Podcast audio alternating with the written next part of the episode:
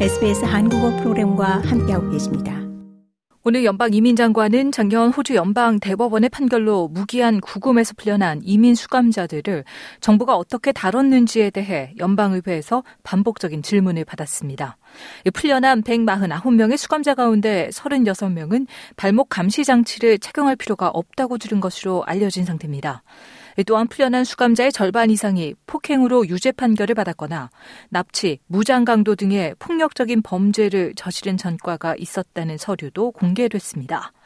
풀려난 수감자들의 범죄 위험 가능성에 대해 앤드류 가이스 이민 장관은 호주인들을 보호할 수 있는 절차가 마련돼 있다고 말했습니다. A big part of that was setting up Operation Aegis to bring together the government, law enforcement agencies around the country together.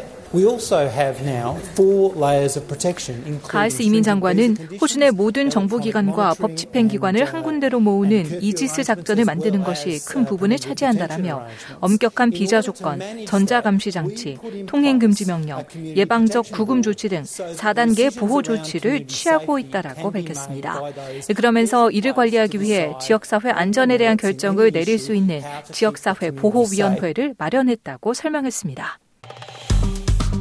좋아요, 공유, 댓글, SBS 한국어 프로그램의 페이스북을 팔로우해주세요.